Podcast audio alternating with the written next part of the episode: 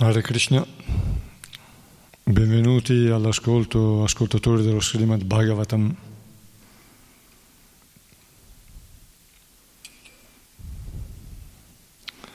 Siamo alla 55, 55esima serata di incontro sullo studio dello Srimad Bhagavatam.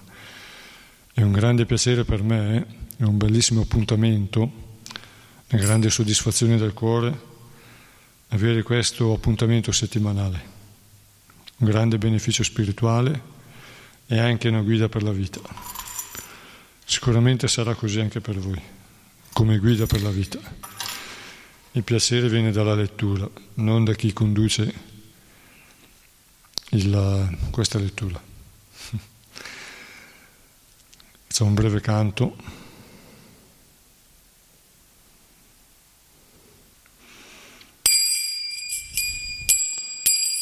Jayo Radha Madhava Kunja Vihari Jai Radha Madhava Kunja Vihari Jai Gopi Janavalabha Girivaradhari Jai Gopi Janavalabha Girivaradhari Yashodanandana Vraja Janaranjana Yashodanandana Vraja Janaranjana Yamunatira Vanachari Yamunatira Vanachari Jai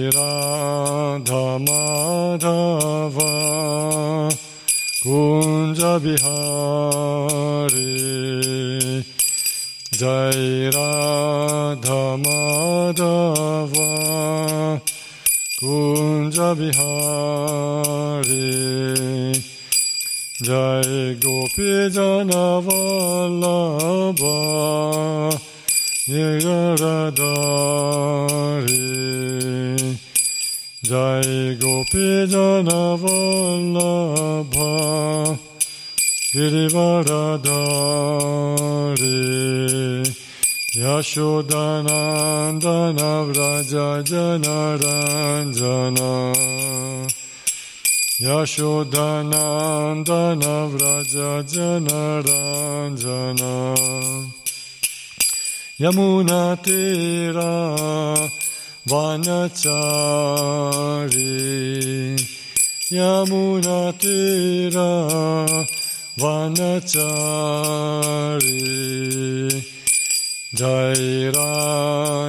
Madhava.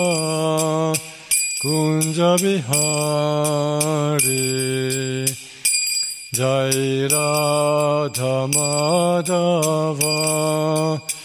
Kunja Bihari Hare Krishna Hare Krishna Krishna Krishna Hare Hare.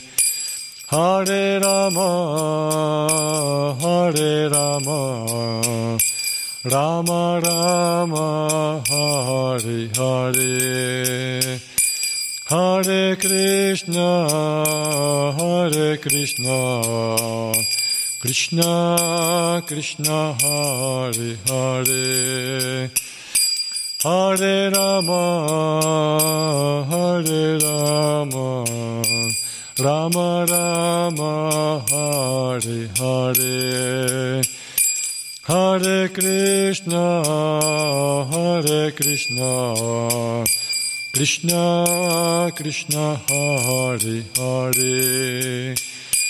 Hare Rama, Hare Rama, Rama Rama Hare Hare Hare Krishna, Hare Krishna, Krishna Krishna, Hare Hare, Hare Rama, Hare Rama, Rama Rama, Hare Hare, Hare Krishna, Hare Krishna, Krishna Krishna Hare Hare Hare Rama Hare Rama Rama Rama Hare Hare. Jayo Radha Vraja Sundara Radha Vraja Sundara Radha Vraja Sundara Sri Radhe. Jayo Radha Vraja Sundara Radha Vraja Sundara Radha Vraja Sundara Sri Radhe. Jai Jagannath Jayo Jagannath Jayo Baladeva Jai Subhadra Jayo Jagannath Jayo Jagannath Jayo Baladeva, Jayo Subhadra, Jayo Gauranitai, Gauranitai, Gauranitai, Sri Sri Gauranitai, Jayo Gauranitai, Gauranitai, Gauranitai, Sri Sri Gauranitai, Haribol, Haribol, Haribol, Gaura Haribol, Haribol, Haribol, Haribol, Gaura Haribol, Jayo Prabhupada, Prabhupada, Prabhupada, Srila Prabhupada Jayo Prabhupada Prabhupada Prabhupada Srila Prabhupada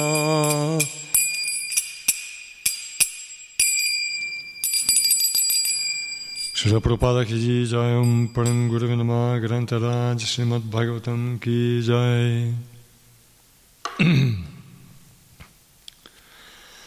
Om Namo Bhagavate Vasudevaya.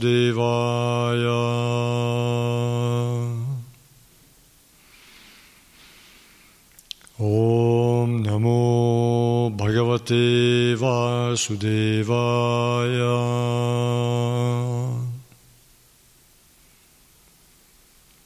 Om Namo Bhagavate Vasudevaya.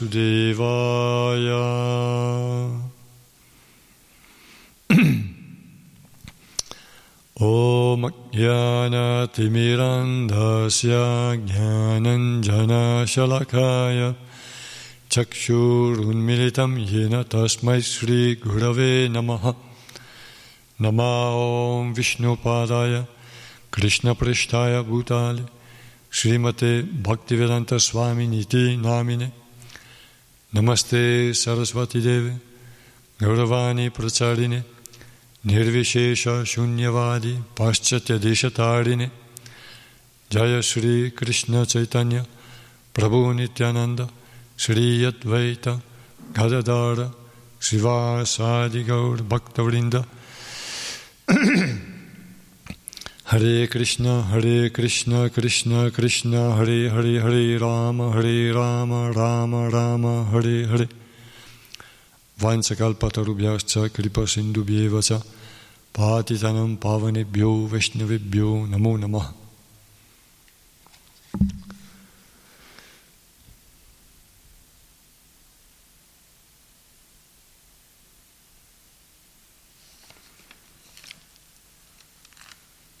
Siamo al secondo canto, secondo capitolo, intitolato Signore che risiede nel cuore. Leggiamo prima tutti i versi, poi continuiamo dal verso 34.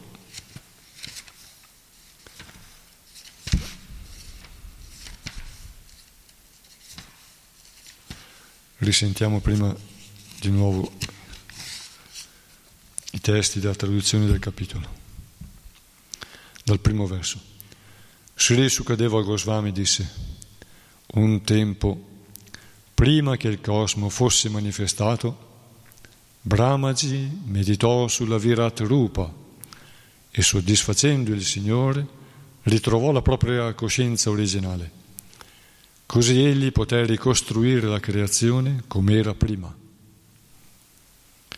La presentazione dei suoni vedici è tale che svia l'intelligenza degli uomini e li conduce verso mete insignificanti come i pianeti celesti.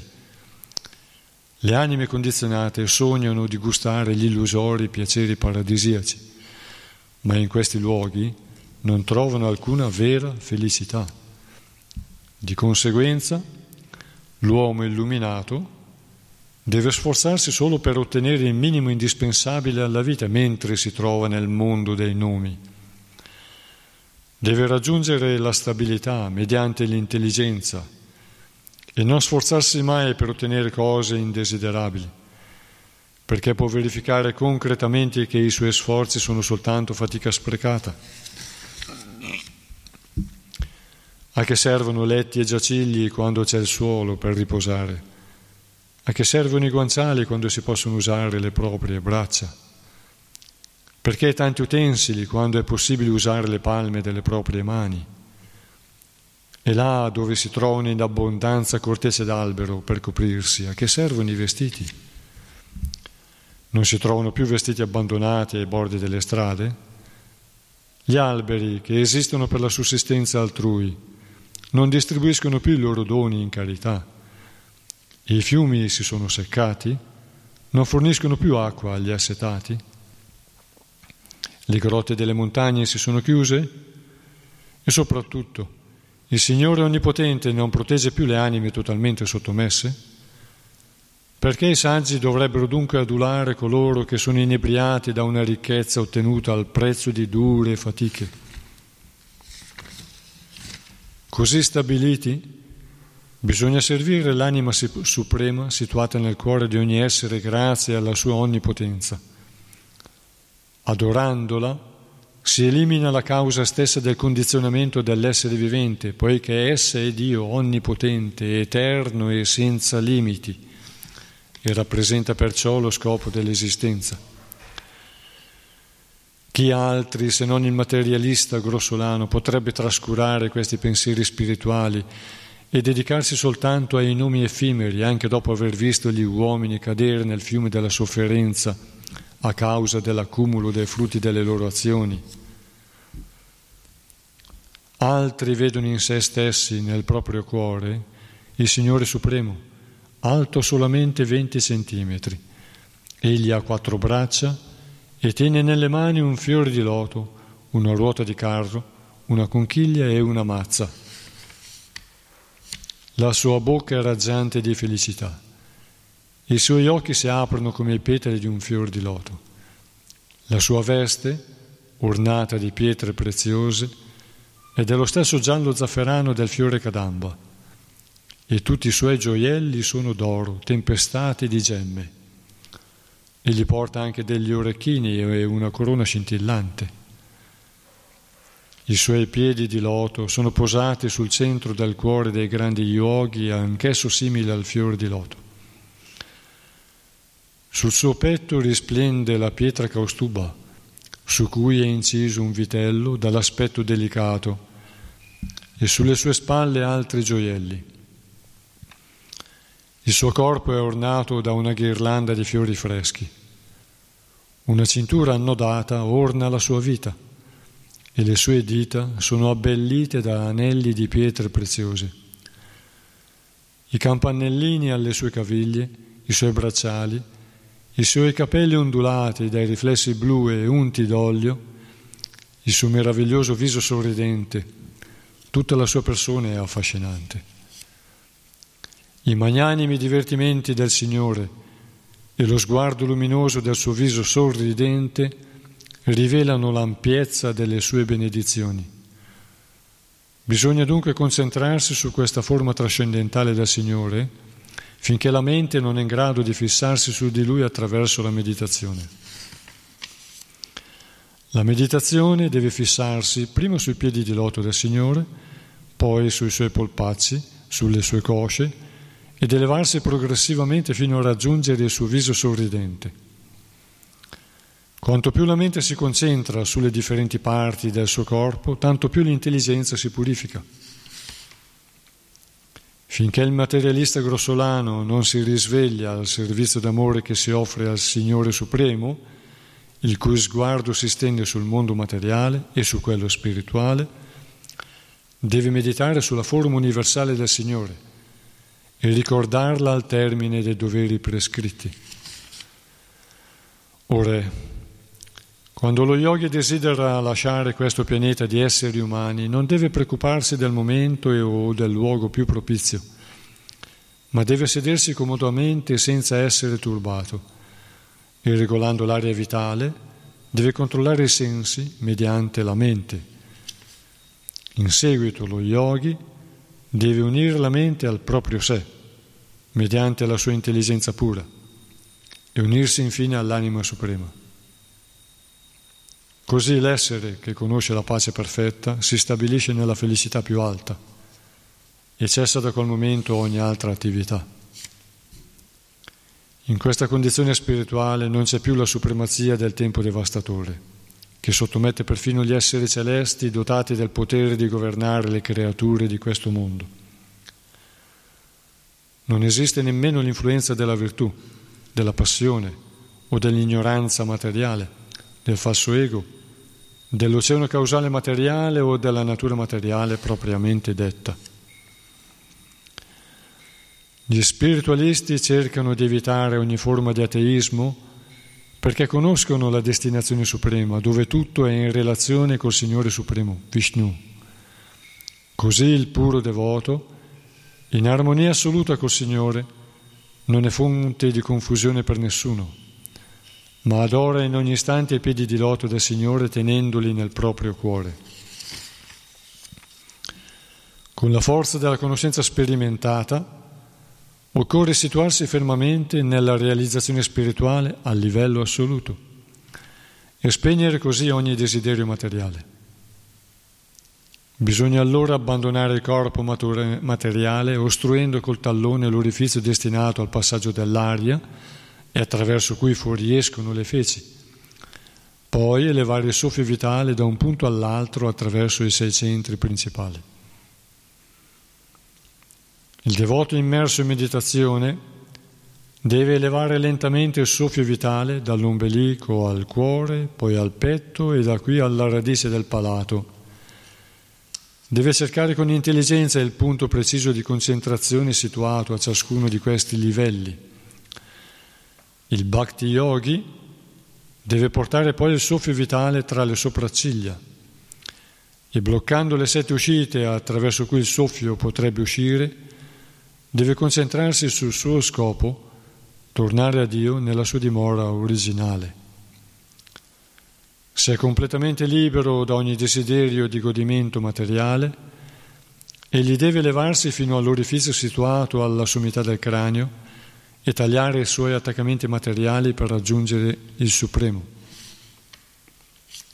O Re, se lo yogi desidera ancora godere di piaceri materiali più elevati, come elevarsi al pianeta più alto, Brahmaloka, ottenere le otto perfezioni materiali, viaggiare nello spazio insieme ai Vayayasa o avere una qualsiasi posizione su uno dei milioni di pianeti materiali, dovrà portare con sé la mente e i sensi condizionati dalla materia. Gli spiritualisti si preoccupano del corpo spirituale e con la potenza che conferiscono loro il servizio devozionale, le austerità, i poteri soprannaturali e la conoscenza trascendentale, possono spostarsi senza limiti all'interno e all'esterno degli universi materiali. Invece, coloro che sono attaccati ai frutti delle loro azioni, i materialisti grossolani, non avranno mai una simile libertà di movimento.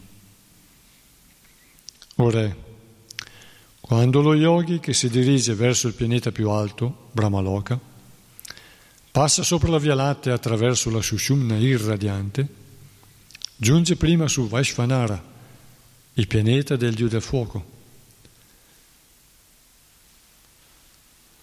dove diventa completamente purificato da ogni contaminazione. Poi si eleva ancora più in alto fino al cerchio Shishumara per incontrarvi il Signore Supremo Sri Hari. Il cerchio Shishumara è il perno su cui ruota l'universo intero e rappresenta l'ombelico di Vishnu, Garbhodaka Shai Vishnu. Solo lo yogi perfetto può oltrepassare questa regione e raggiungere il pianeta dove i puri saggi come Brigu godono di una vita lunga 4 miliardi e 300 milioni di anni solari.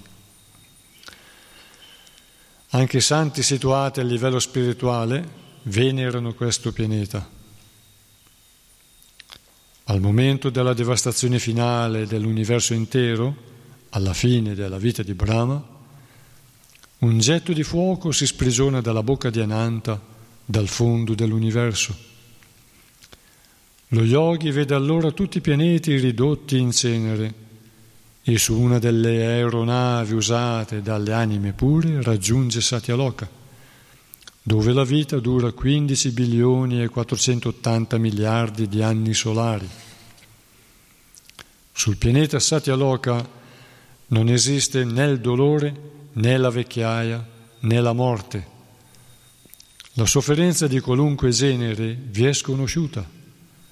Perciò non si sente alcuna ansietà, tranne che a volte, a causa della coscienza, nasce un sentimento di compassione verso coloro che ignorano la via del servizio di devozione e restano soggetti alle irrimediabili sofferenze che caratterizzano l'esistenza in questo mondo materiale. Dopo aver raggiunto Satya Loka, il devoto ottiene la capacità particolare di integrarsi senza paura nel corpo sottile in una forma simile a quella del corpo grossolano. Così ottiene successivamente forme di terra, di acqua, di fuoco, di luce irradiante e di aria fino a raggiungere il livello etereo. Il devoto si eleva così al di sopra degli oggetti sottili legati ai diversi sensi, come il profumo per l'odorato, il sapore per il palato, le forme per la vista, la sensazione tattile per il tatto, le vibrazioni sonore per l'identificazione con l'etere o con l'udito e le attività materiali per gli organi di senso. Penetrando gli strati grossolani e sottili che lo ricoprono, il devoto entra nel piano dell'ego materiale e là neutralizza le influenze materiali, fondendo l'una nell'altra la passione e l'ignoranza. Giunge così allo stadio della virtù. Poi fonde ogni identificazione materiale nel Mat Tattva e raggiunge il livello della perfetta realizzazione spirituale. Solo l'anima purificata da ogni contaminazione materiale può raggiungere la perfezione di vivere in compagnia della persona suprema una vita di felicità e gioie perfette, ritrovando così il suo stato originale. Chiunque ritrovi questa perfezione devozionale non sente più attrazione per il mondo materiale dove non tornerà mai più. O Maharaj Parikshit Sappi che tutto ciò che ti ho spiegato in risposta alle domande pertinenti di Tua Maestà si accorda perfettamente con l'insegnamento dei Veda e rappresenta la verità eterna. Sri Krishna stesso trasmise questa conoscenza a Brahma, che lo aveva soddisfatto con la sua adorazione. Per coloro che vagano nell'universo materiale, non esiste via di salvezza più propizia delle attività che mirano a servire direttamente Sri Krishna con devozione. Il grande e nobile Brahma studiò i Veda tre volte con la massima attenzione e concentrazione e dopo averli esaminati minuziosamente accertò che l'attrazione per Sri Krishna, il Signore Supremo, è la più alta perfezione della religione. Sri Krishna, Dio, la persona suprema, accompagna l'anima individuale all'interno di ogni essere vivente. Questa verità diventa percettibile e concepibile a partire dall'esperienza visuale e con l'aiuto dell'intelligenza. Ora, è dunque essenziale che in ogni tempo e in ogni luogo gli uomini ascoltino, cantino e ricordino le glorie della persona divina e del Signore Supremo. Coloro che bevono a sazietà attraverso gli orecchi il messaggio nettario di Sri Krishna, così caro ai suoi devoti, purificano lo scopo della loro esistenza dalle contaminazioni del piacere materiale e tornano così ai piedi di loto della persona suprema. Ora riprendiamo dal 34 verso.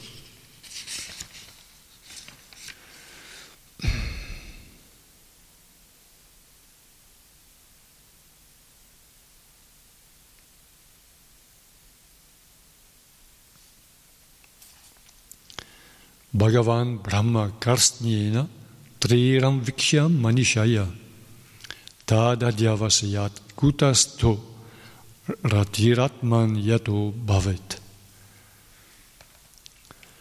Il grande e nobile Brahma studiò i Veda tre volte con la massima attenzione e concentrazione e dopo averli esaminati minuziosamente accertò che l'attrazione per Sri Krishna, il Signore Supremo, è la più alta perfezione della religione.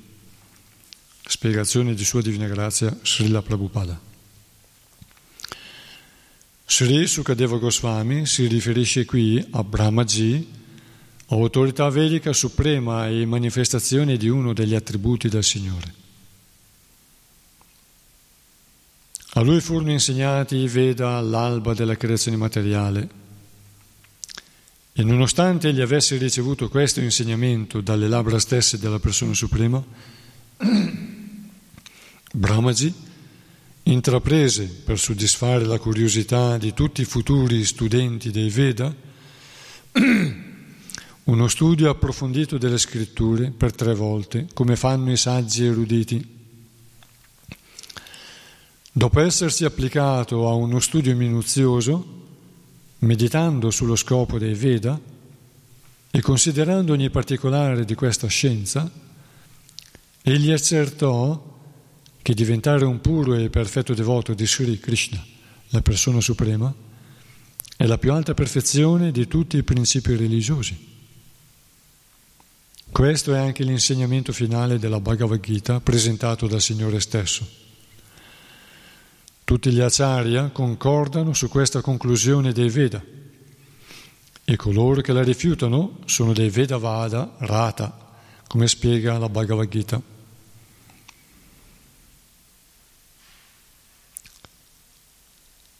Uno dei versi precedenti diceva, dice che si può percepire l'anima suprema con l'esperienza visuale e con l'intelligenza. Allora l'esperienza visuale vuol dire, dice anche Shaprupada nella spiegazione, esperienza visuale vuol dire con l'osservazione e con l'intelligenza, perché l'intelligenza allora e l'esperienza visuale sono sensi grossolani, ma Dio non si può vedere con i sensi grossolani. Molte volte abbiamo davanti un oggetto ma non lo vediamo, anche se lo guardiamo. Quindi Dio è presente nella creazione, ma non lo vediamo. Perfino gli oggetti grossolani a volte li abbiamo davanti agli occhi, ma non li vediamo, perché guardiamo qualche altra cosa. E quindi l'intelligenza è un senso sottile. E quindi l'indagine, la ricerca, che è un eh, che è un sintomo dell'intelligenza, è quella che ci permette di percepire lo spirituale, Dio, anche nella natura materiale. L'intelligenza usando strumenti grossolani come la vista, l'osservazione quindi, e anche all'interno, perché l'intelligenza sottile è una qualità dell'anima. Quali sono le qualità dell'anima? Sat, Chit, Ananda. Sat l'eternità, Chit la conoscenza. Come dice Sira Prabhupada, da delle versioni diverse, molto belle, molto interessanti un'intelligenza perfetta, una conoscenza perfetta. Queste sono le qualità dell'anima. E quindi con l'intelligenza, quindi uno strumento interiore che è, la, che è una qualità dell'anima, che non è visibile, noi diciamo sottile, ma in realtà è una qualità dell'anima. E a livello materiale diventa sottile, perché si basa su ricerca materiale. Ma più si perfeziona l'intelligenza, come dice qui uno dei versi, più si medita sul Signore Supremo, più l'intelligenza si purifica. Quindi si spiritualizza. E quindi con l'osservazione esterna e interna possiamo percepire la presenza dell'anima suprema. Noi siamo nati nell'ignoranza, ma grazie al maestro spirituale ci ha aperto la, gli occhi con la conoscenza trascendentale. E prima, quando noi pensavamo qualche cosa, pensavamo di essere semplicemente noi, le intuizioni pensavamo di essere noi, le ispirazioni pensavamo di essere noi. Anche ora questa presenza è costante. Dice è presente in tutti gli esseri, onnipotente, presente in tutti gli esseri. Anche ora, quando sentiamo rallenta, attento alla curva, se qualcuno potrebbe arrivare lì, qualcuno arriva di lì, chiudi il gas, ricordati di chiudere il gas. Ti sei ricordato di prendere quella cosa? Ricordati di fare quella cosa. Sono tutti favori, in base al nostro karma, che ci fa l'anima suprema. Questo attrezzo usalo così, prendilo così. Se noi non ascoltiamo, pensiamo di essere noi e non ascoltiamo, ci troviamo male. È sicuro. Tutti noi possiamo averlo sperimentato decine, centinaia di volte. E quando sentiamo queste ispirazioni, questi consigli, non sono ordini, sono consigli, se noi li prendiamo e eseguiamo, allora il Paramatma continua a parlarci. Se invece noi non ascoltiamo, a un certo punto ci lascia fare senza parlare, non si arrabbia e ci lascia fare.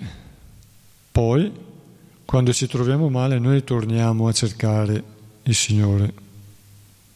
Allora Lui dall'interno ci continua a seguire, a consigliare e a facilitare la nostra vita. Se noi non ascoltiamo la cosiddetta nostra coscienza, che è la sua voce, e anche la voce dell'anima, perché l'anima ha solo qualità buone, e è in unione col Supremo, è della stessa natura, ma condizionata la mente e l'intelligenza, tendiamo a separarci e a fare cose che non sono la sua volontà. E allora in questo modo poi ci troviamo male. E Brahma uno, è una manifestazione degli attributi del Signore, dice Sri Prabhupada qui. Gli attributi del Signore sono l'intelligenza perfetta e Brahma è una manifestazione di uno degli attributi del Signore, quindi ha grande intelligenza, un'intelligenza superlativa al, per quanto riguarda noi.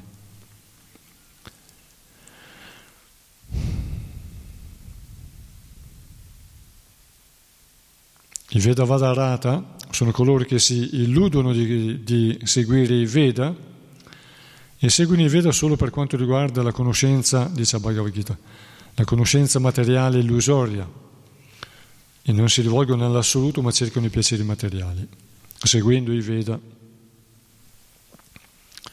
Verso 35.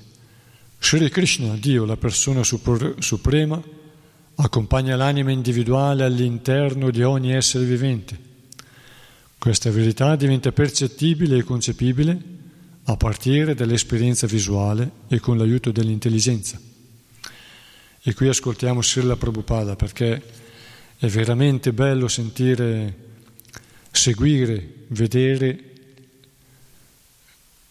sentire e, e percepire come vedere la personalità di Prabhupada. Noi vediamo la Murti di Prabhupada che è uguale a come quando lui ha lasciato il corpo, quindi gli ultimi anni della sua vita. Ma Srila Prabhupada non è solo vecchio, come lo vediamo noi, ma è una grande personalità spirituale. È una grande personalità spirituale. Per sua misericordia si manifesta nella forma della Murti per la nostra devozione, il nostro ricordo e la nostra venerazione, per continuare il nostro rapporto che abbiamo con Lui. Ma in realtà è una forma spirituale eterna Noi lo vediamo nella forma come l'abbiamo conosciuto negli ultimi tempi, ma egli può essere anche una forma spirituale eterna. L'ha detto lui stesso. C'è un passatempo di Prabhupada in cui, che io ho ascoltato, in cui eh, gli, i devoti gli chiedono, ma Prabhupada, quando noi torniamo nel mondo spirituale, come facciamo a riconoscerti? Perché tu hai una forma eterna. E lui dice, mi farò riconoscere io. E qui, leggendo qui, io ma anche voi potete avere l'esperienza di sentire la sua perfezione nella logica e della costruzione della struttura mentale, una perfezione, una giovinezza spirituale. Ora leggiamo la spiegazione sia Prabhupada.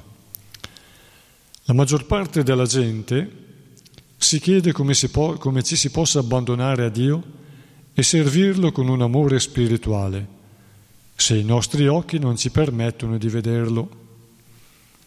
Srila Sukadeva Goswami risponde suggerendo concretamente come percepire il Signore Supremo mediante i sensi e l'intelligenza. Scusa, rimbomba? Va bene come leggo? Senti bene?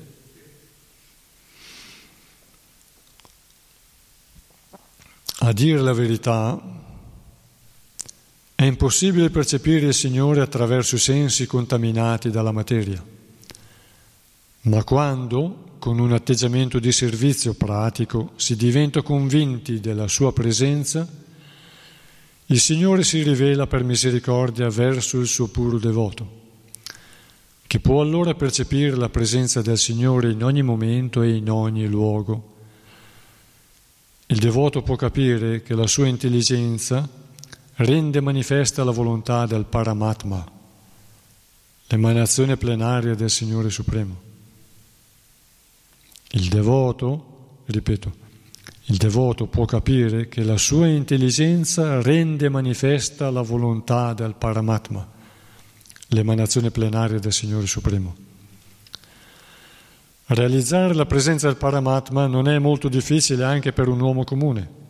Il metodo è questo.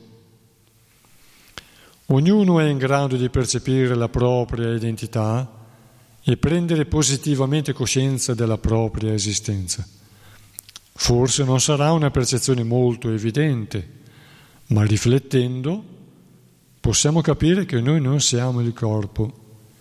Infatti, sento bene che la mia mano, la mia gamba, la mia testa e i miei capelli sono altrettante parti attaccate al mio corpo, parti che io non posso identificare col mio vero sé. Così, grazie all'intelligenza, possiamo distinguere e separare il nostro vero sé da tutto ciò che possiamo vedere. È naturale dunque concludere che ogni essere vivente, uomo o animale, è colui che osserva e vede fuori di sé stesso, fuori di sé stesso tutto ciò che lo circonda. Esiste dunque una differenza tra colui che osserva e ciò che ha osservato. Facendo appello alla nostra intelligenza, possiamo ammettere, ammettere inoltre che gli esseri viventi, che possono vedere naturalmente ciò che li circonda, non possono vedere o agire da so- non possono tuttavia vedere o agire da soli, senza alcun aiuto esterno. Infatti, ogni azione e ogni percezione dipende dalle diverse energie fornite dalla natura sotto svariate forme. Tutti i nostri sensi, cioè i cinque organi di percezione, gli orecchi, la pelle, gli occhi, la lingua, il naso, i cinque organi di azione, la bocca, le braccia, le gambe, gli organi genitali e l'ano, i tre sensi sottili, la mente, l'intelligenza e l'ego materiale, cioè in tutto 13 sensi, ci sono forniti dall'energia della natura sotto una delle sue manifestazioni grossolane o sottili. Ne consegue che anche gli oggetti percepiti non sono altro che prodotto delle infinite mutazioni e combinazioni delle forme assunte dall'energia materiale. Poiché questi dati dimostrano chiaramente che l'essere vivente ordinario non è indipendente nelle sue azioni e nella sua percezione, e poiché l'essere sente senza dubbio che la sua esistenza è condizionata dalla, dall'energia della natura, dobbiamo concludere che colui che osserva è di natura spirituale, contrariamente ai sensi e ai loro oggetti che sono invece materiali. Questa identità spirituale di colui che osserva si rivela nell'insoddisfazione che si prova davanti ai limiti che l'esistenza condizionata dalla materia impone. Ecco la differenza che separa lo spirito dalla materia. Alcune teorie meno intelligenti sostengono che il potere di azione e di percezione derivano dalla materia a un certo stadio dello sviluppo organico. Ma questa tesi non può essere accettata, perché nessuno ha mai potuto mostrare concretamente che la materia possa generare la vita. Un proverbio dice, non fidarti del futuro per quanto sembri piacevole.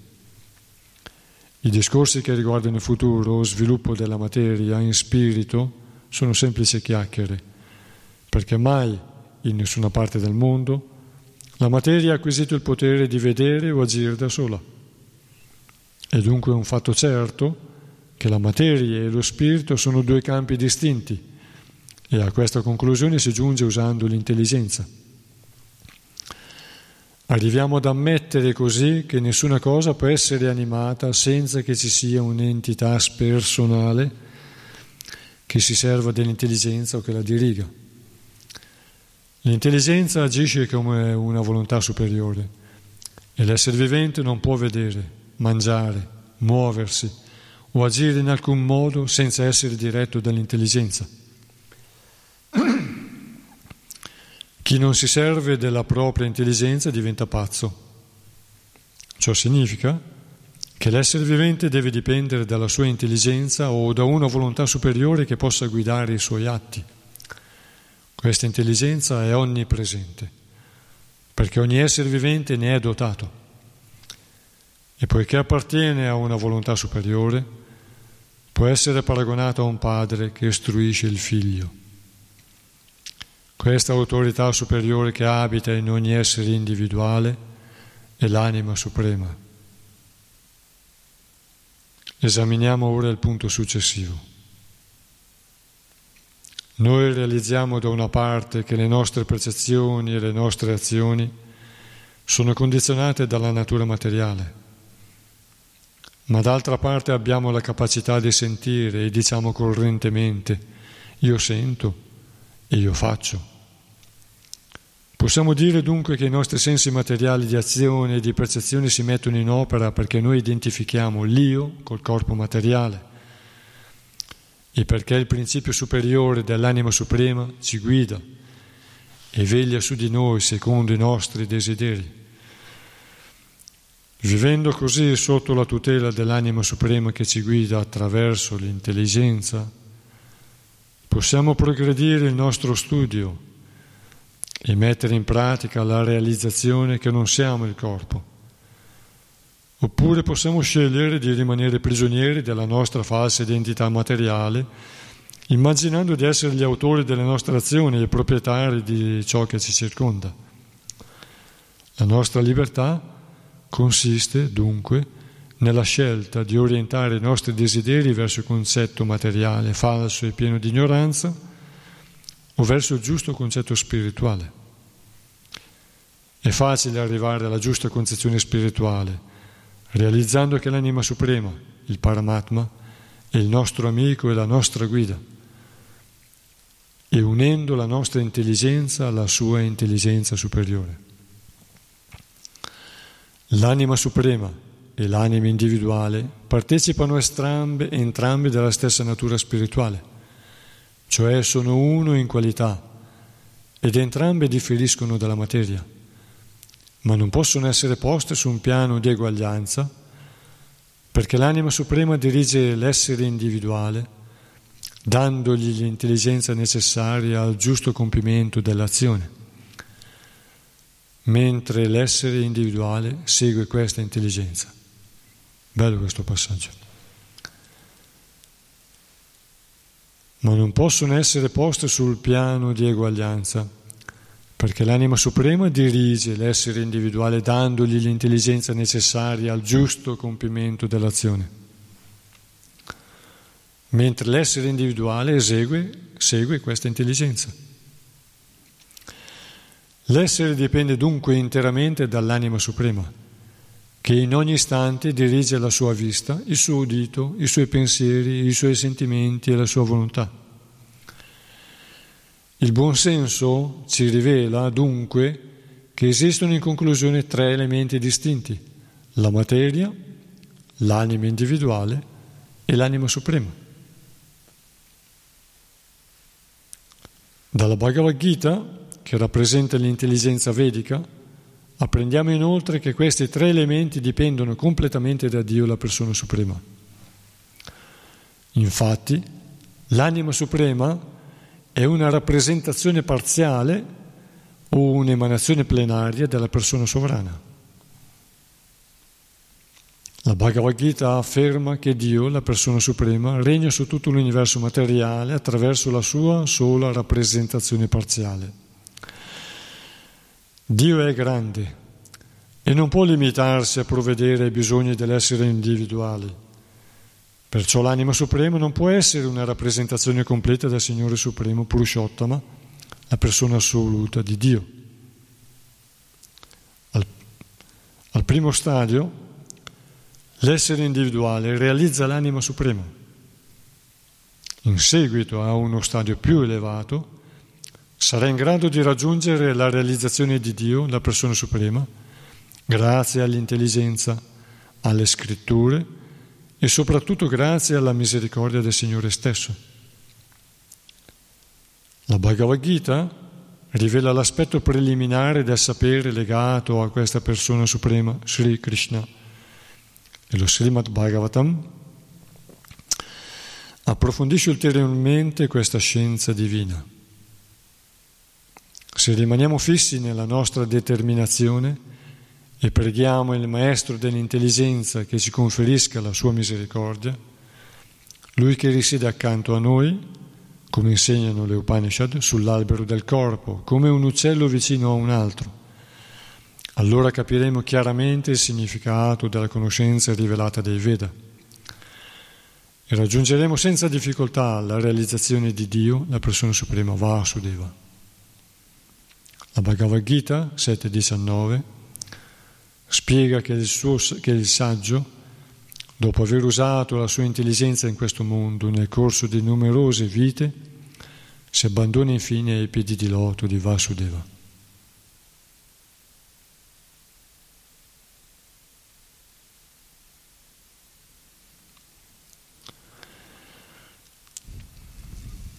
Qui ci sono due aspetti molto intelligenti che noi studiando bene, leggendo bene con attenzione possiamo vedere.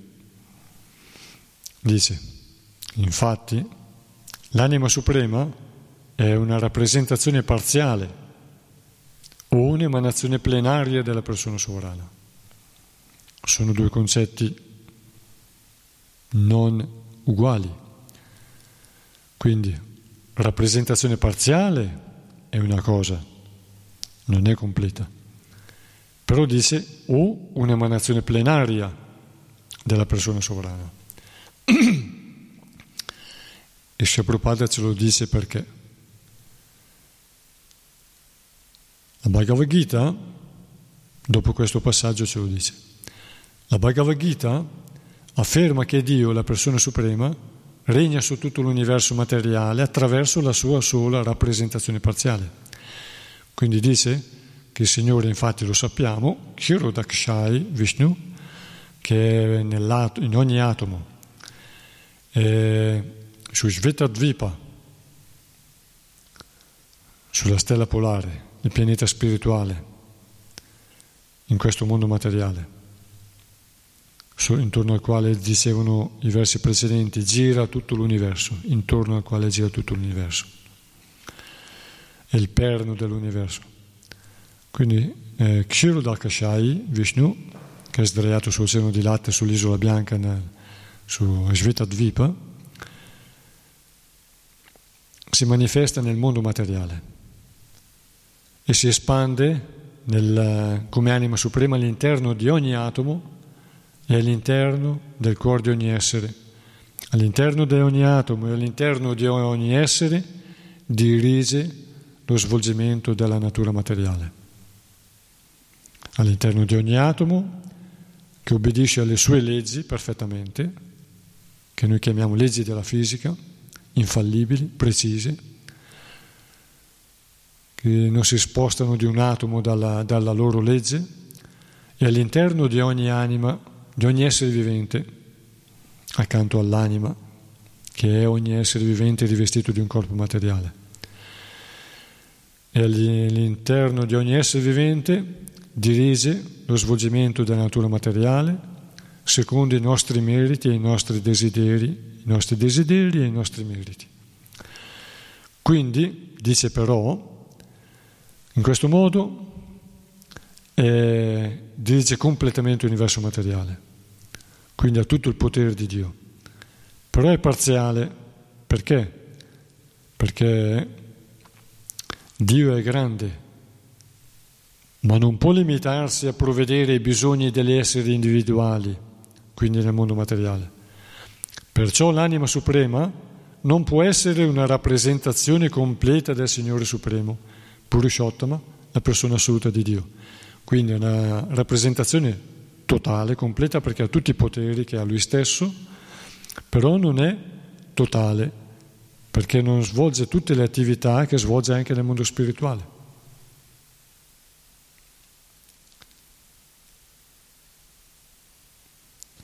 Poi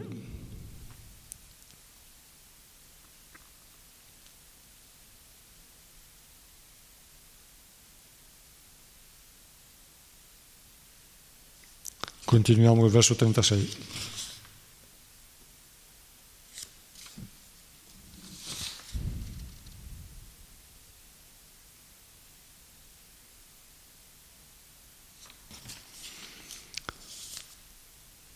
Ora è dunque essenziale che in ogni tempo e in ogni luogo gli uomini ascoltino, cantino e ricordino le glorie della persona divina del Signore Supremo. Spiegazione Prabhupada. Srila Sukadeva Goswami comincia questo verso con la parola tasmat o di conseguenza, poiché conclude qui ciò che ha, che ha spiegato nel verso precedente. Non esiste altra via propizia di salvezza all'infuori del sublime metodo del Bhakti Yoga. I devoti praticano questo metodo compiendo numerose attività devozionali, come ascoltare, glorificare e ricordare il Signore, servire i suoi piedi di loto, adorarlo, offrirgli preghiere, servirlo con amore, legarsi in amicizia con Lui e offrirgli tutto ciò che si possiede. Ciascuna di queste nuove attività devozionali è autentica e compiendole tutte o alcune o anche una sola di esse, si ottiene il frutto desiderato dal devoto sincero. Ma tra queste nove vie, la prima, quella dell'ascolto, è anche la più importante nella pratica del Bhakti Yoga. Senza un ascolto conveniente e sufficiente, nessuno potrà avanzare sulle altre vie raccomandate. Tutti gli scritti vedici compilati da autorità come Vyasadeva, l'avatar dotato di poteri, esistono solo per favorire l'ascolto. E poiché è stato accertato che il Signore è l'anima suprema in tutte le cose, è necessario che le sue glorie siano ascoltate e cantate sempre e ovunque. E questo è il dovere specifico dell'uomo. Quando l'uomo smette di ascoltare ciò che riguarda l'onnipresente persona suprema, diventa vittima dei suoni contaminati trasmessi dagli apparecchi inventati dall'uomo.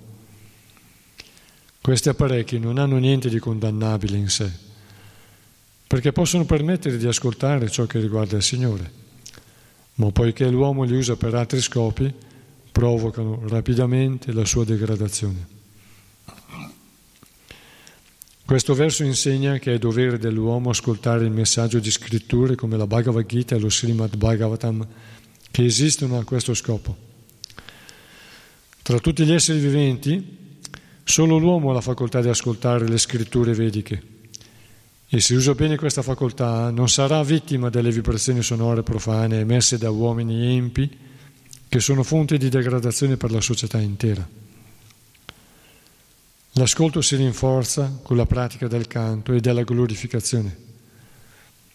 Colui che ha saputo ascoltare perfettamente da fonti perfette sviluppa una fede ferma in Dio, la persona suprema e onnipresente, e manifesta entusiasmo nel lodare il Signore.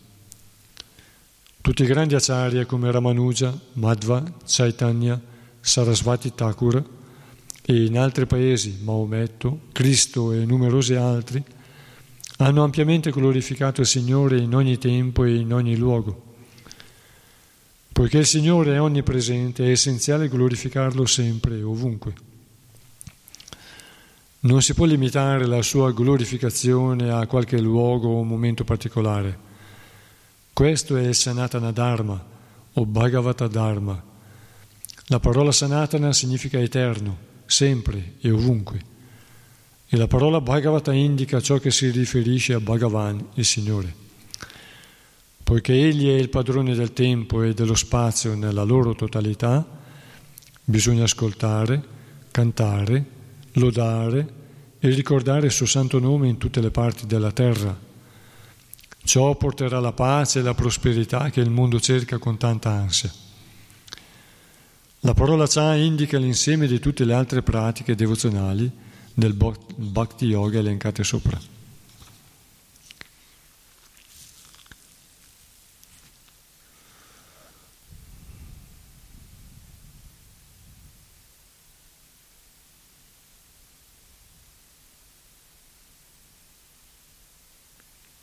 Poiché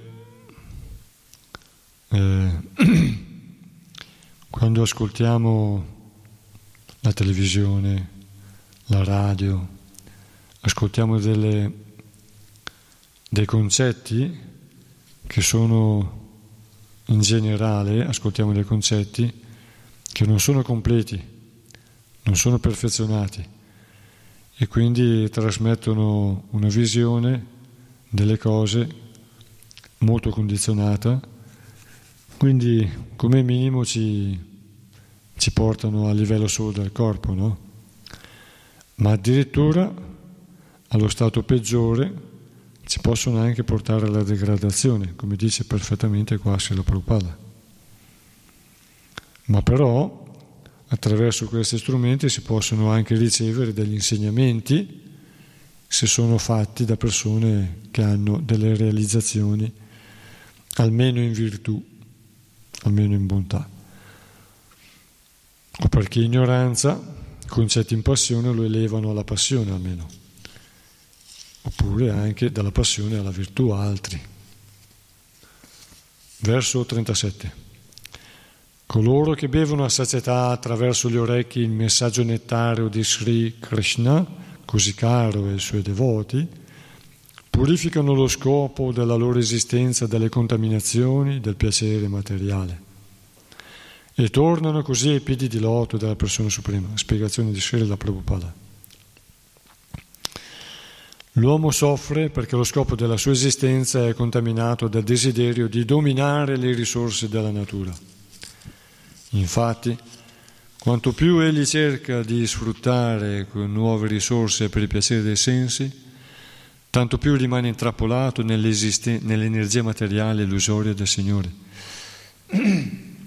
Così l'infelicità del mondo, invece di essere alleviata, aumenta.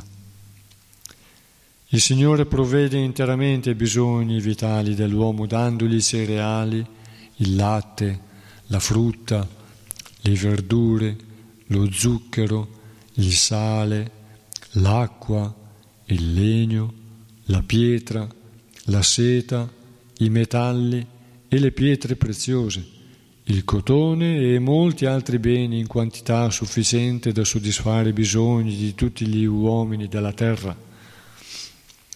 E altrettanto si può dire per ogni altro pianeta dell'universo. Le ricchezze naturali formano un tutto completo e l'uomo deve fornire solo uno sforzo minimo per renderle utilizzabili. Non c'è bisogno di macchine o attrezzi complicati o di grossi impianti d'acciaio che contribuiscono artificialmente alle comodità della vita. Non è con questi metodi artificiali che si renderà più piacevole la vita, ma piuttosto con un'esistenza semplice dedicata a pensieri elevati. Sukadeva Goswami suggerisce qui che l'uomo può conoscere la più elevata forma di pensiero ascoltando abbondantemente lo Srimad Bhagavatam. Per gli uomini dell'età di Kali, che hanno perso la visione perfetta dell'esistenza, questo Srimad Bhagavatam rappresenta la torcia luminosa che rischiarerà il vero sentiero. Secondo Srila Jiva Goswami Prabhupada, la parola Katamrita contenuta in questo verso si riferisce allo Srimad Bhagavatam, il messaggio nettario di Dio, la persona suprema. L'ascolto abbondante di questa scrittura annienterà l'aspirazione degli uomini verso lo scopo snaturato dell'esistenza, che consiste nel voler dominare la materia. Allora gli uomini di tutto il mondo potranno vivere una vita serena nella conoscenza e nella felicità. Ogni discorso alla gloria del nome, della fama, degli attributi del Signore e di ciò che lo circonda soddisfa i suoi puri devoti. E poiché questi discorsi sono stati approvati da grandi devoti come Narda, Hanuman, Nanda Maharaj e gli altri abitanti di Vrindavana, hanno certamente una natura spirituale e affascinano il cuore e l'anima. Srila Sukadeva Goswami afferma qui che con l'ascolto costante del messaggio della Bhagavad Gita e dello Srimad Bhagavatam ci si eleva fino a Dio, la persona suprema, per offrirgli un servizio d'amore assoluto a Goloka Vrindavana, il pianeta completamente spirituale dalla forma di un fiore di loto gigantesco.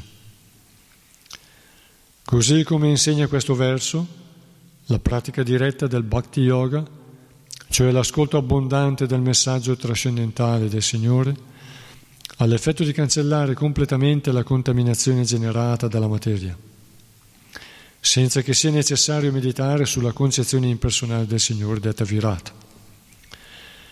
E se il Bhakti Yoga non libera dalla contaminazione materiale colui che lo pratica, significa che questi è un falso devoto. Per un tale impostore non esiste alcun rimedio che possa liberarlo dalla prigione materiale. Così terminano gli insegnamenti di Bhaktivedanta sul secondo capitolo del secondo canto del Srimad Bhagavatam intitolato Il Signore che risiede nel cuore.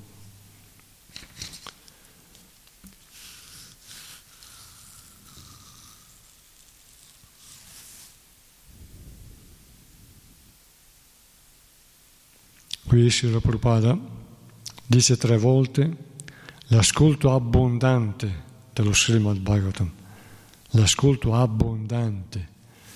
Quindi lo Srimad Bhagavatam è lo strumento più potente e più arricchente, l'ascolto abbondante, perché la nostra memoria evapora. La nostra memoria, la nostra intelligenza evapora, perché la mente si imprime continuamente di nuove immagini, nuove percezioni, di nuovi desideri e allora ci si dimentica.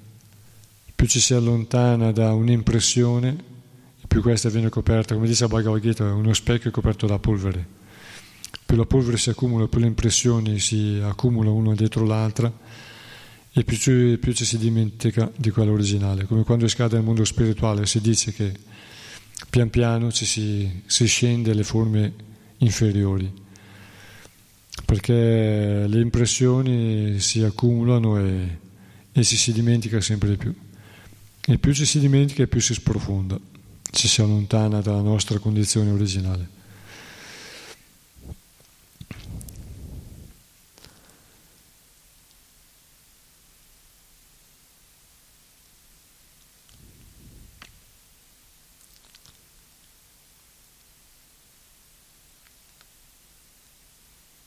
Qui si parla della vita semplice. Infatti noi possiamo osservare, al giorno d'oggi c'è internet, Possiamo vedere in che modo si fanno delle cose, attività artigianali, alcuni addirittura si procurano la dimora in modo molto semplice, con, con un attrezzo semplice anche.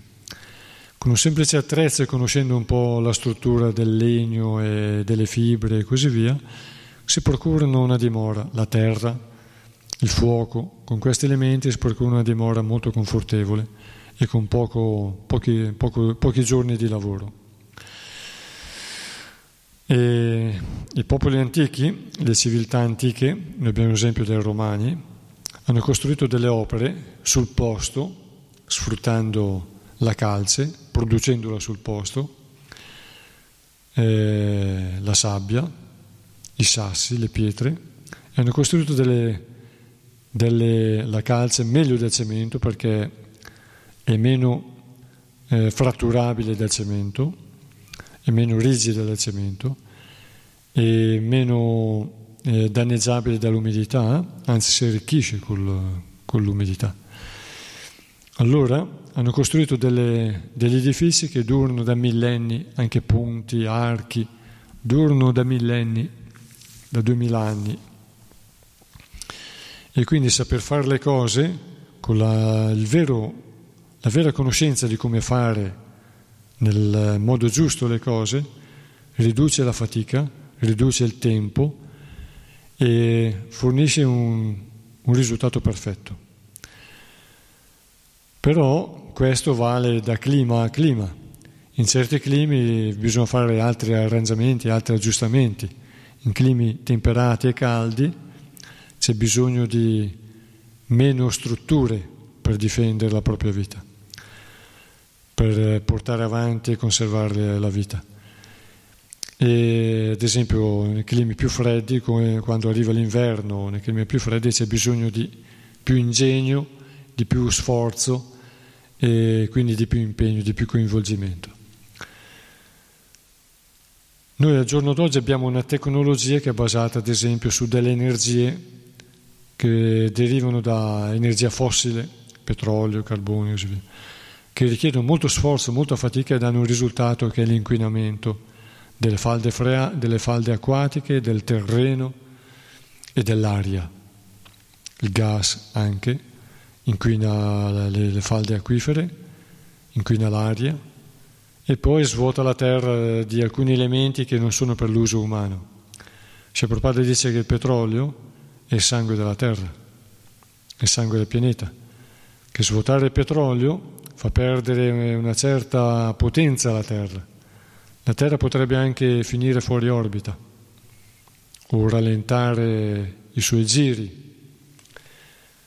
Quando noi sentiamo nello Srimad Bhagavatam 5.000 anni fa che i giorni sono 360, 360 è il numero, questo in questa storia rappresenta i giorni dell'anno, del Sole possiamo dire no, ha sbagliato, sono 365, noi adesso siamo più, più intelligenti.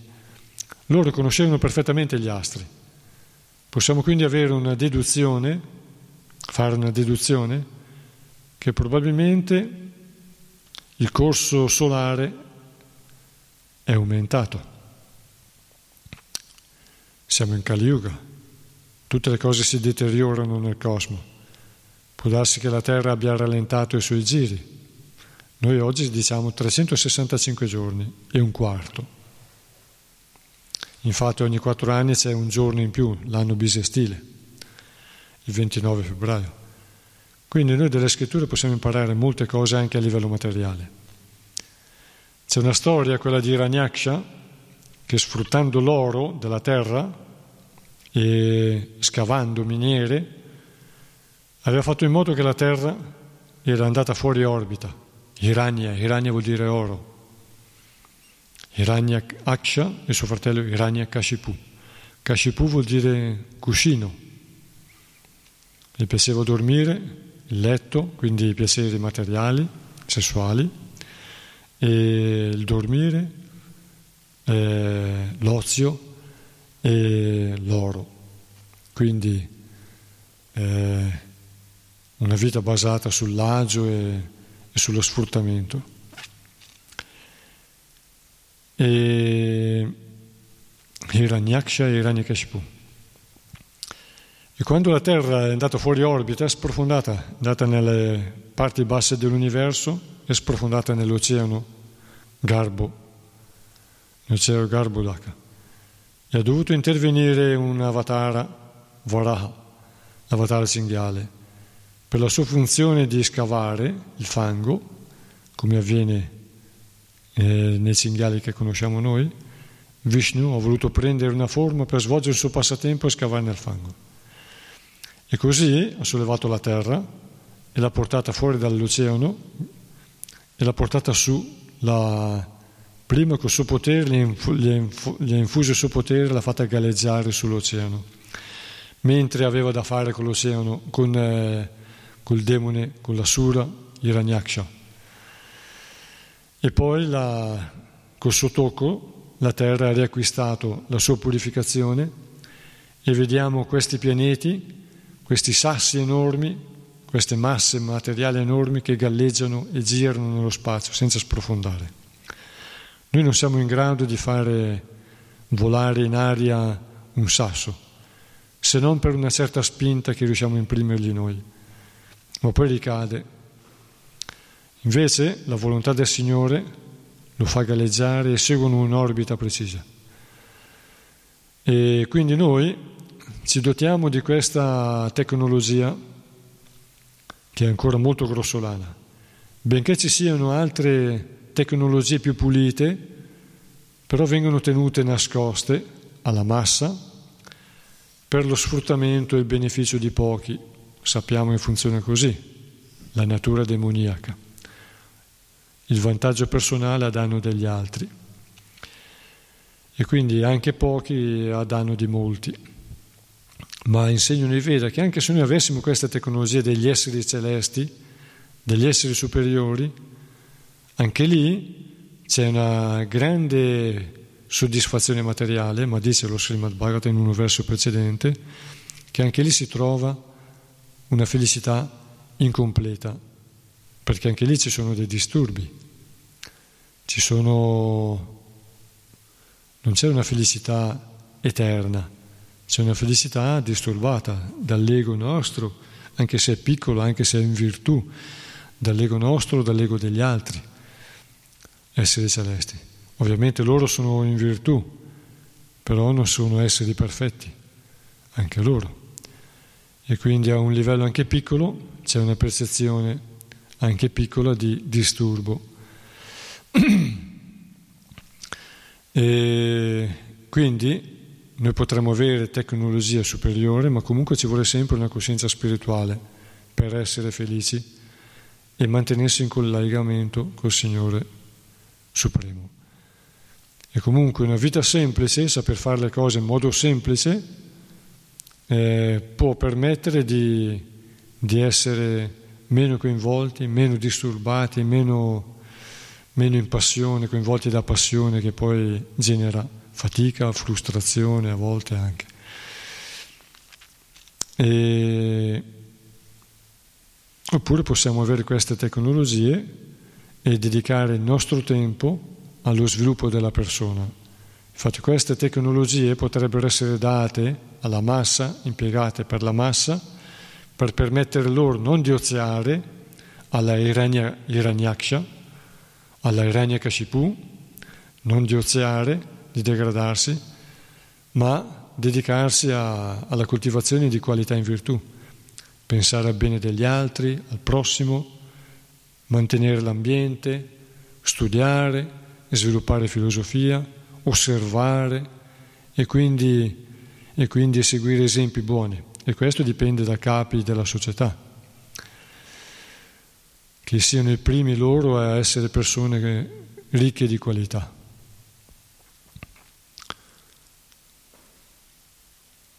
Infatti questa, questa eh, tecnologia elevata, molto sviluppata, celestiale, o questa mentalità celestiale non oziosa, è parte, è un elemento della società del Satya Yuga, come dicevamo tante volte, in cui tutti sono autoresponsabili e in virtù, disponibili, servizievoli, gentili, onesti e così via.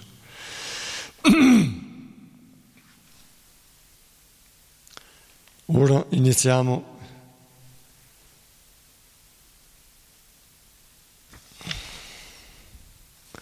Ora abbiamo di fronte il terzo capitolo, il terzo capitolo dello Srimad Bhagavatam,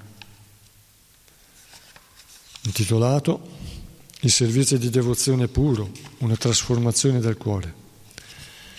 Noi abbiamo visto il primo... Poi, ah, ecco, volevo fare un punto. Qui Prabhupada dice che la prima realizzazione è l'anima suprema e poi la, seconda, la realizzazione superiore è quella della persona suprema.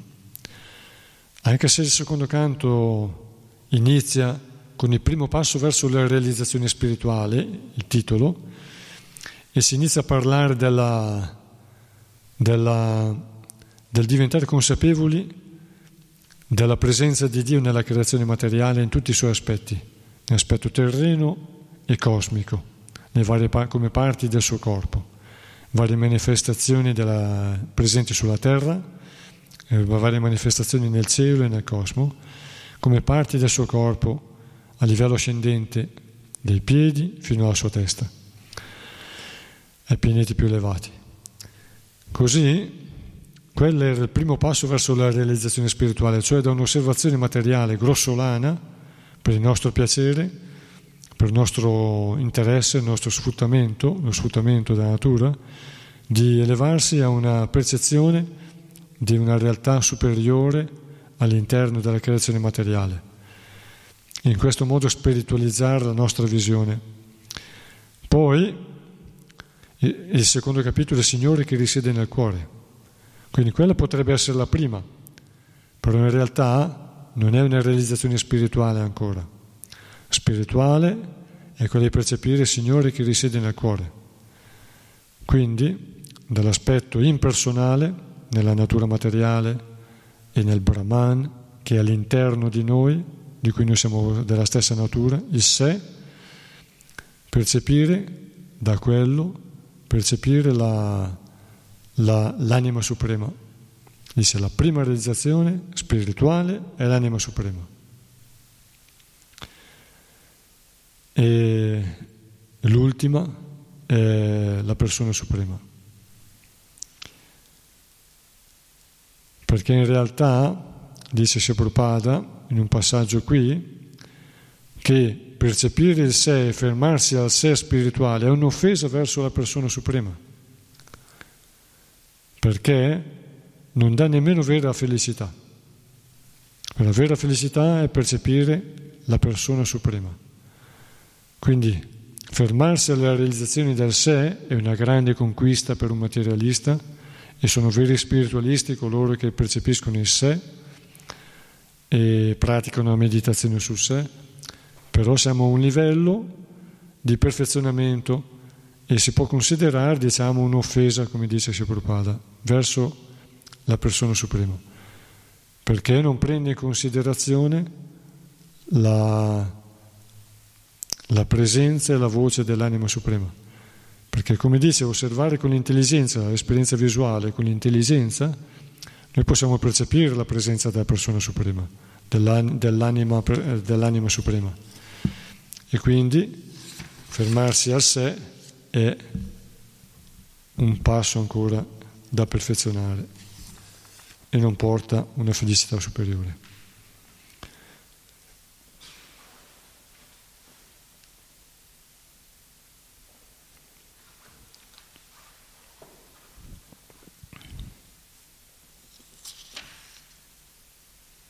Leggiamo solo i versi ora per stasera e continueremo la prossima volta. Sri Sukovacha Ivam netan nigaditam prishtavan yat bhavam mama nirnam yan mriyamana anam manusheshu manishinam. Sri Sukadeva Goswami disse ho risposto così alla tua domanda sul dovere dell'uomo intelligente che è giunto alla soglia della morte. Chi desidera fondersi nella radiosità impersonale del Brahmajyoti deve adorare il maestro dei Veda, Brahma o Brihaspati, il sacerdote erudito. Chi desidera la potenza sessuale deve adorare Indra, il re dei pianeti celesti. Chi desidera buoni figli deve adorare i Prajapati, gli illustri progenitori. E chi desidera la felicità materiale deve adorare Durga Devi che, dove, che governa l'universo materiale.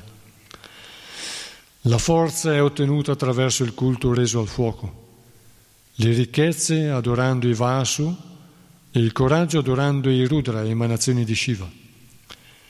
Chi desidera avere granai pieni di cereali deve dedicarsi all'adorazione di Aditi, ma chi desidera raggiungere i pianeti celesti deve adorare i figli di Aditi. Chi desidera un regno in questo mondo deve adorare Vishvadeva e chi vuole una fama universale deve adorare il Deva Sadhya. Per una lunga vita bisogna adorare i Deva Ashvini Kumara e per una robusta costituzione fisica la terra. Chi aspira a una posizione stabile adori la linea dell'orizzonte. Chi desidera avere un bel aspetto fisico deve consacrare un culto agli affascinanti residenti del pianeta Gandharva. Chi desidera una buona moglie deve adorare le Apsara e Urvashi, cortisane del regno celeste. Per il, di adorare, per il potere di dominare gli altri bisogna adorare Brahma il capo dell'universo. E per una fama reale si deve adorare Dio, la persona suprema. Per accumulare ricchezze si deve adorare il Deva Varuna, per l'erudizione Shiva e per una buona vita matrimoniale la Dea Uma, la casta moglie di Shiva. Adorando Sri Vishnu o il suo devoto si ottiene la conoscenza spirituale. Adorando gli esseri celesti si protegge la discendenza e si assicura lo sviluppo della dinastia. Chi desidera regnare su un impero deve adorare il Manu.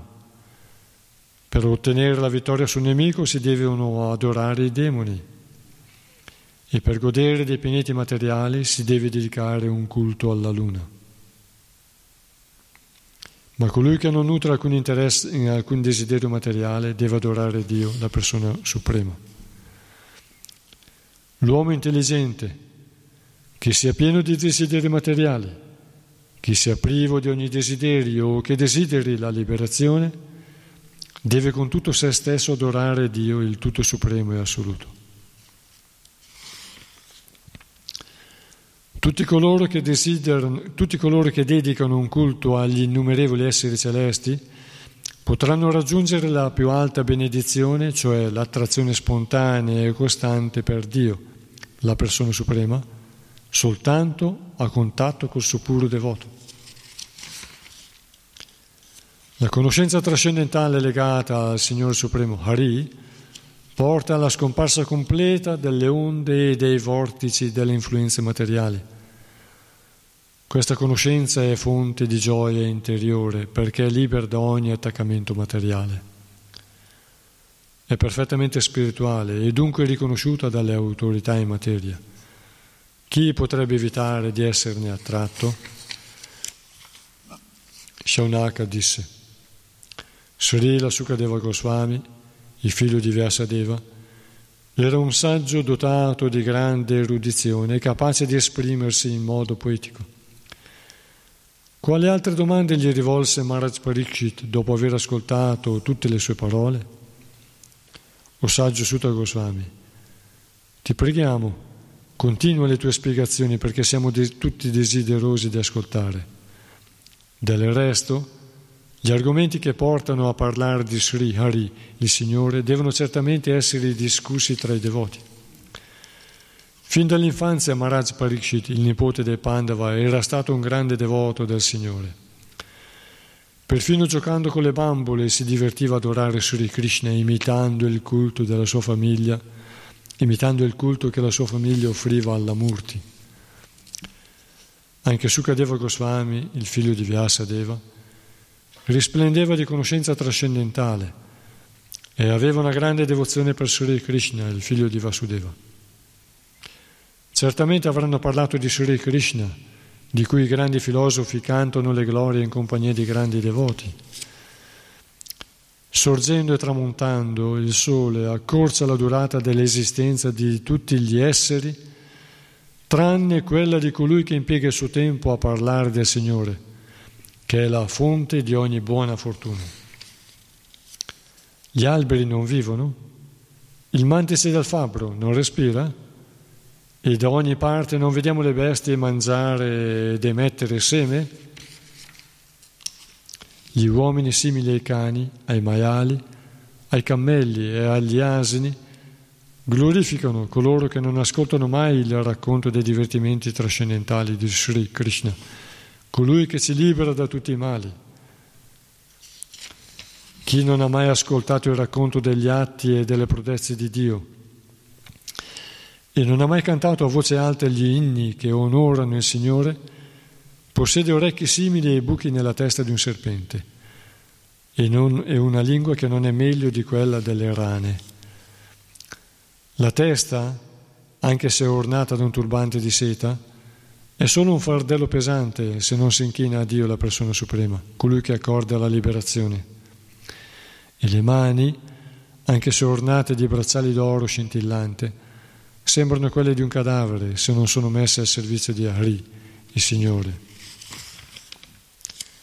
L'occhio che non contempla mai le rappresentazioni di Vishnu, la persona suprema, il suo nome, la sua forma e le sue qualità, è paragonato a quello che orna una piuma di pavone.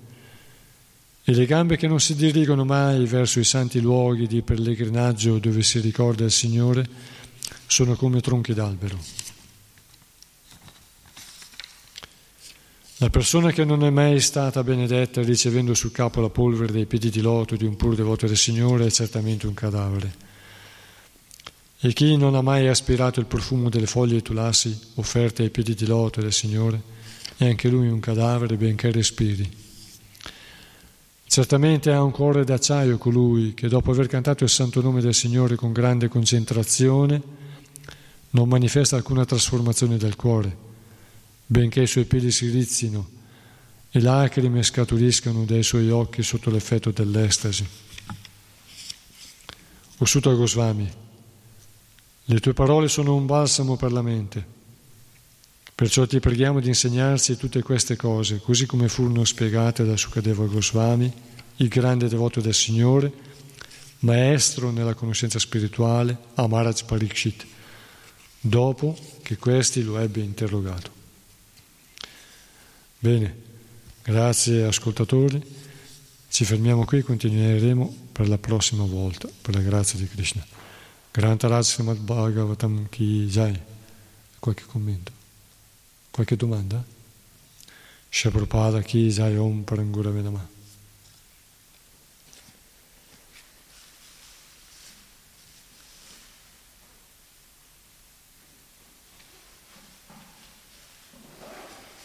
Hare Krishna, Hare Krishna, Krishna Krishna, Hare Hare.